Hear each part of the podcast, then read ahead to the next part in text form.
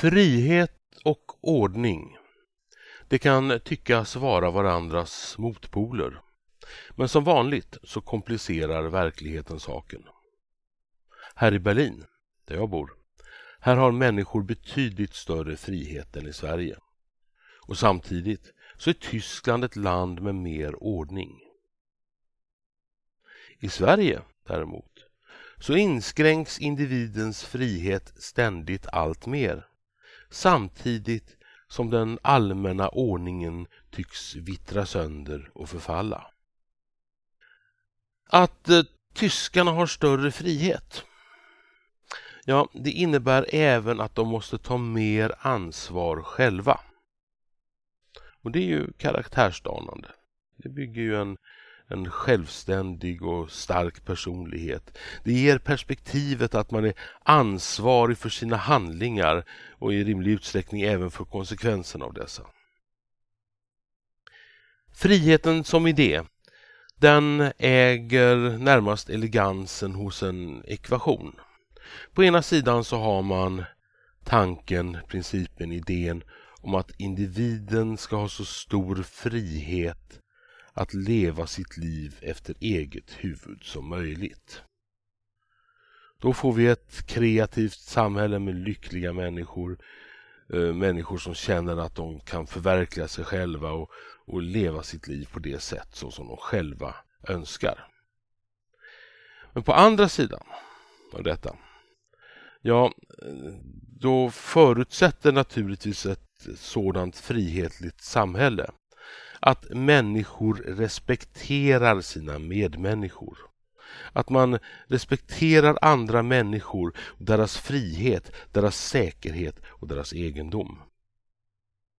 Och det här, det förutsätter i sin tur ett grundläggande, tydligt, enkelt och begripligt regelsystem samt att man har en fungerande ordningsmakt och ett fristående, oväldigt rättsväsende med tillräckliga resurser. Här i Berlin. Här får du göra rätt mycket som du vill. Så länge du inte stör någon annan. För då, då gör de korv av dig. Polisen, den känns närvarande, trovärdig och rimligt kompetent.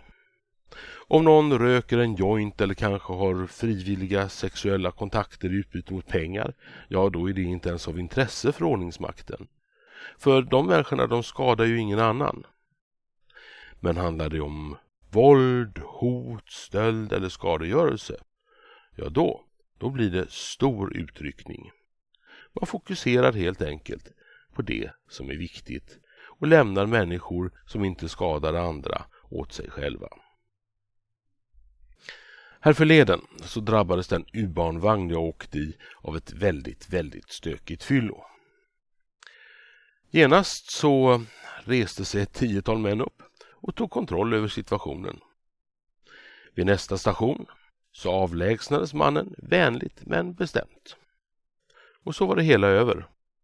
I Stockholm, ja, där hade man väl förmodligen stoppat hela trafiken i väntan på piketpatrullen. Här kan man väl i någon mening tycka jag prata om, om um, tillit och civilkurage. Vilket leder mig eh, till den populära kanadensiske professorn Jordan B. Peterson. Um, och han skrev en intressant sak i sin senaste bok. Uh, han skrev Order is uh, where the people around you act accordingly to well understood social norms and remain predictable and cooperative. Alltså ordning. Där när människor runt oss handlar i enlighet med eh, välförstådda, väl införstådda, välkända eh, sociala normer och där de förblir förutsägbara och, och eh, samarbetsvilliga. Och jag tror att människor som åtnjuter frihet och som har förmåga att ta ansvar, att, att sådana människor har de bästa förutsättningarna för att finna en sån roll som Peterson pratar om i samhällsgemenskapen. Ehm, och om eh, det här skulle bli den, den gällande normen för majoriteten av vanligt hedligt folk, ja då skulle en tillit spridas i samhället. En tillit som i, i sin tur skulle göra allting mycket trevligare och rimligare. Eh, då, då, skulle det skapas respekt människor emellan, kanske till och med civilkurage. Då tror jag att vi skulle få färre bovar och färre problem.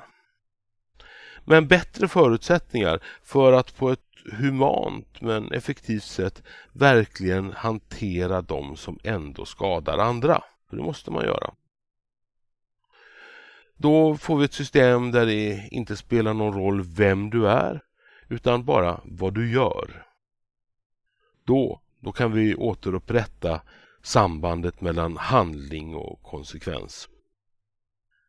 Men notera dock en allmän förskjutning mot eget ansvar. Den kan i princip aldrig komma uppifrån. Eh, ansvar kan, kan aldrig kommenderas fram. Eh, för vad staten gör det, det är ju att minska människors frihet och att försöka omskola folket politiskt. Och det där, det, det får ju rakt motsatt effekt. Då skapar man undersåtar, undersåtar som varken ids, får eller vågar utveckla sin karaktär. Vad Sverige behöver, ja det är en ny värdegrund. En, en värdegrund som, som inte kommenderas fram från ovan utan som, som växer fram underifrån. Vi skulle behöva en, en folkrörelse som påpekar och står upp för det självklara. Eh, nämligen att 1. Människor ska ha så stor frihet som möjligt. 2. Gränsen för denna frihet går den någon inkräktar på någon annans frihet, säkerhet eller egendom. Och 3. Alla ska ha lika rättigheter och skyldigheter inför det offentliga och vara lika inför lagen.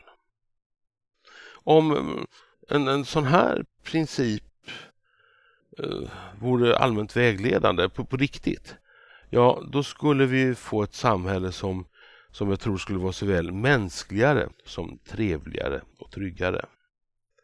Och som sagt, det här är inget som går att kommendera fram uppifrån. En värdegrund är inget som, som, som riksdagen kan besluta om.